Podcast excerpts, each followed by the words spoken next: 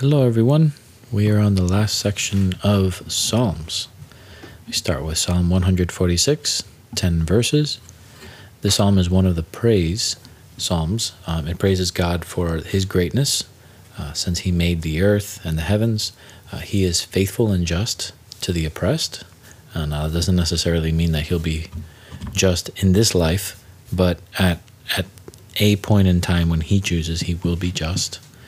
Um, and while we don't know the author of this particular psalm, uh, tradition gives this psalm's authorship to Haggai or Zechariah, uh, two of the prophets towards the end of the Bible. Um, psalm 146 to 150 form the last of the Hallel praise collection. Um, at some point in time, these psalms were used in a synagogue for daily prayers. Um, so this is the very last section. Psalm 146, verses 1 and 2. Praise the Lord. Praise the Lord, O my soul. I will praise the Lord while I live. I will sing praises to my God while I have my being. Hallelujah, or praise the Lord. this phrase begins and ends each of the Psalms in this section, the 146 to 150. This word calls everyone to praise the Lord. The author vows to praise God as long as he has his being, which would include during life and into eternal life. Verses 3 and 4. Do not trust in princes, in mortal man, in whom there is no salvation. His spirit departs, he returns to the earth.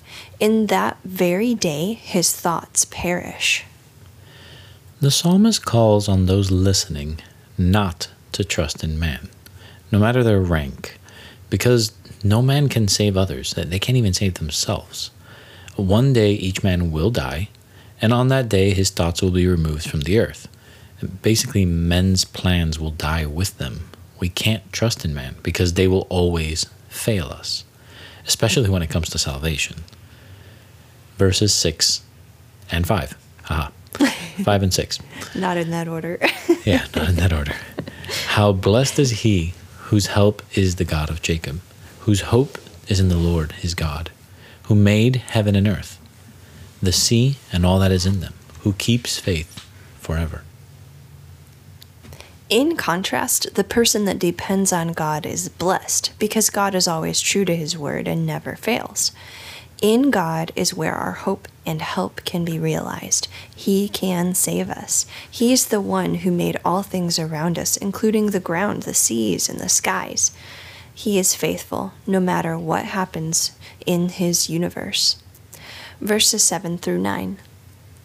Who, ex- who executes justice for the oppressed, who gives food to the hungry. The Lord sets the prisoners free. The Lord opens the eyes of the blind. The Lord raises up those who are bowed down. The Lord loves the righteous. The Lord protects the strangers. He supports the fatherless and the widow, but he thwarts the way of the wicked. God is faithful to those who love him. Now, this is an awesome list of what he does. He brings justice to the oppressed in his time. He will bring justice to those that were abused as they were weak. He feeds the hungry. This is both physically and spiritually. He releases prisoners, again, both physically from actual prisons and spiritually, at prisons of sin. He opens the spirit, the eyes of the blind, both physically, again, physical sight, and spiritually, a spiritual sight to see the truth and that God is behind that truth. He raises the humble. Uh, this is you hear this throughout all of Scripture. God, God lifts the humble up and, and brings the proud down. He loves the righteous, which are those that love Him. He protects strangers, which may refer to immigrants in or passing through a country.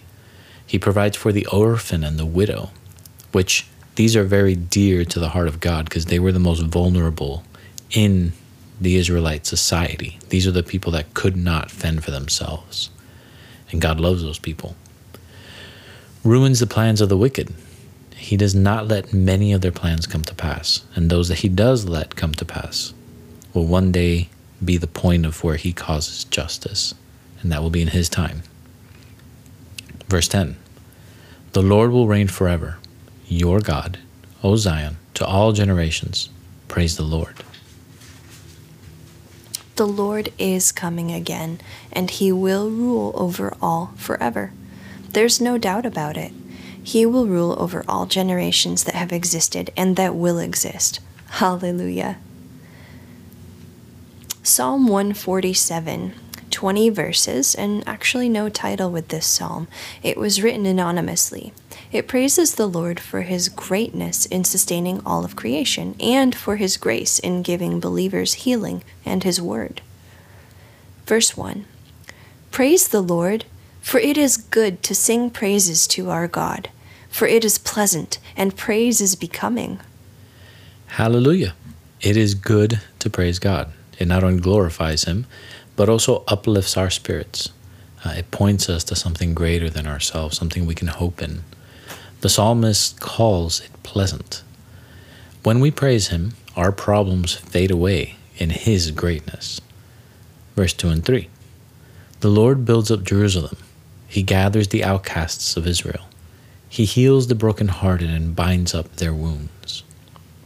God had built up Jerusalem, which was the city where he chose to dwell among men in the Old Testament, and he gathered the outcasts of Israel there this may be referring to their return from the exile, a punishment from God for their sin. Those that repent, the broken-hearted, from their sins before God will find healing and restoration from God. Verses 4 through 6. He counts the number of the stars. He gives names to all of them. Great is our Lord and abundant in strength. His understanding is infinite. The Lord supports the afflicted, He brings down the wicked to the ground. Our God is so incredible that He knows the number of stars in the universe. And as if that wasn't enough, He named all of them.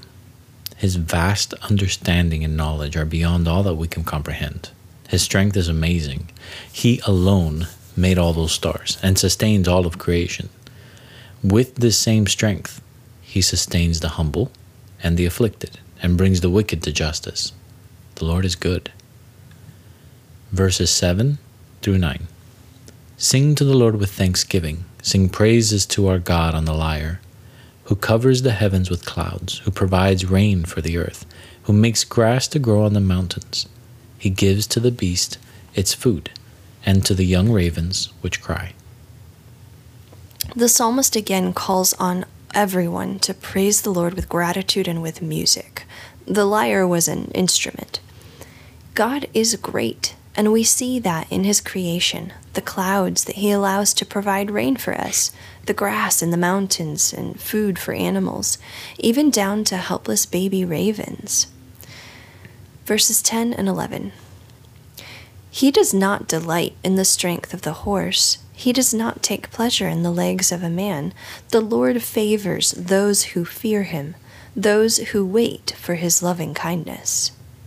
God is not impressed by the strength of an animal or a man. Instead, he delights in those who fear him, those who wait for his loyal love, his faithful love. We can bring pleasure to our Creator by desiring him, fearing him, trusting him, and depending on him. And that's quite honestly an honor to be able to do that. Verses 12 to 14 Praise the Lord, O Jerusalem. Praise your God, O Zion. For he has strengthened the bars of your gates. He has blessed your sons within you. He makes peace in your borders. He satisfies you with the finest of the wheat. The psalmist calls on Jerusalem to praise the Lord because God gave them security, peace, and blessings and the finest food. What blessings can you praise God for? Verses 15 to 18. He sends forth his command to the earth. His word runs very swiftly. He gives snow like wool. He scatters the frost like ashes. He casts forth his ice as fragments. Who can stand before his cold? He sends forth his word and melts them. He causes his winds to blow and the waters to flow. Through just the power of his word, just as speaking, he sends the snow to the earth, and then with the same power causes it to melt. Verses 19 to 20. He declares his words to Jacob, his statutes and his ordinances to Israel. He has not dealt thus with any nation. And as for his ordinances, they have not known them. Praise the Lord. God showed his words to Israel. He revealed his law to Israel. He only did this with one nation. For this, the psalmist calls on Israel to praise the Lord. They were very privileged. But how do we apply that to us? We are also privileged in that we have access to the full Word of God and His revelation of Himself to the world. We're also blessed through the revelation of the rest of God's plan for mankind Jesus and His mission for our salvation. We know the lengths that God went to in order to bring his people to salvation. This should cause us to praise him and to see our circumstances as small in light of our upcoming eternity with him. Psalm 148, 14 verses here. The psalmist calls all of creation to praise the Lord because he created it. Then he calls the earth to praise God because he exalted Israel. Verses 1 through 6. Praise the Lord. Praise the Lord from the heavens. Praise him in the heights. Praise him, all his angels. Praise him, all his hosts. Praise him, sun and moon. Praise him, all stars of light. Praise him, highest heavens and the waters that are above the heavens. Let them praise the name of the Lord, for he commanded, and they were created. He has also established them forever and ever. He has made a decree which will not pass away. Hallelujah. All creation is called to praise the Lord. He starts from the highest of heights, and that's the heavens. The angels are the first creation the author specifically calls out, which are from the highest location. He then calls the sun, the moon, the stars, and finally the atmosphere above the waters of the earth. We all should praise him because he had spoken them into existence. He created them, established them, sustains them, and he allows them to exist. He made the command, and so it will stand verses 7 through 12. Praise the Lord from the earth, sea monsters and all deeps, fire and hail, snow and clouds, stormy wind fulfilling his word, mountains and all hills, fruit trees and all cedars, beasts and all cattle, creeping things and winged fowl, kings of the earth and all peoples, princes and all judges of the earth, both young men and virgins old men and children. The psalmist then calls on all earthly things to praise the Lord sea creatures, forces of nature, mountains, hills, trees, and land animals, insects, birds, all people, the young and the old, men and women, all rulers. Everything, in other words, should praise God for his greatness. Verses 13 and 14. Let them praise the name of the Lord, for his name alone is exalted. His glory is above earth and heaven, and he has lifted up a horn for his people. Praise for all his godly ones, even for the sons of Israel, a people near to him. Praise the Lord. God alone is worthy to be praised. He is the only creator, and he is full of majesty and splendor. As creator, he is greater than his creations makes sense. God had also lifted up a horn or a strong person for his people of Israel. The psalmist ends this psalm calling the people to praise God for his greatness and for Israel. Hallelujah. And why is this important? Because God is the only one that we direct our lives to. He is the only one that will satisfy our longings, the ones that are in our souls. If we chase anything else, we'll always be lacking. We will always need more, we'll always want more. But with God, we will be satisfied in His purposes for us. The constant thirst of dissatisfaction will go away. And yet, we will always want more of Him. We will want our relationship to go deeper and purer than the day before because of our love for Him, which comes from His love for us. Psalm 149, 9 verses. The unknown psalmist calls on Israel to sing praises to the Lord. He saves the humble and allows his people to bring vengeance on the nations. verses 1 through 3. Praise the Lord. Sing to the Lord a new song, and his praise in the congregation of the, of the godly ones. Let Israel be glad in his Maker. Let the sons of Zion rejoice in their King. Let them praise his name with dancing. Let them sing praises to him with timbrel and lyre. Hallelujah. The psalmist starts by calling on the people to sing a new song for the Lord. We are not confined to only sing certain songs. We can let our hearts sing so long as it glorifies the Lord. They could dance and sing with instruments. Israel was called to be glad in her Maker, in her King, just as we are. Verses 4 through 5. The Lord takes pleasure in his people. He will beautify the afflicted ones with salvation. Let the godly ones exult in glory. Let them sing for joy on their beds. The Lord takes pleasure in his own people. If you are his child, God takes pleasure in you, and you are precious to him. He will save the hurt and the humble.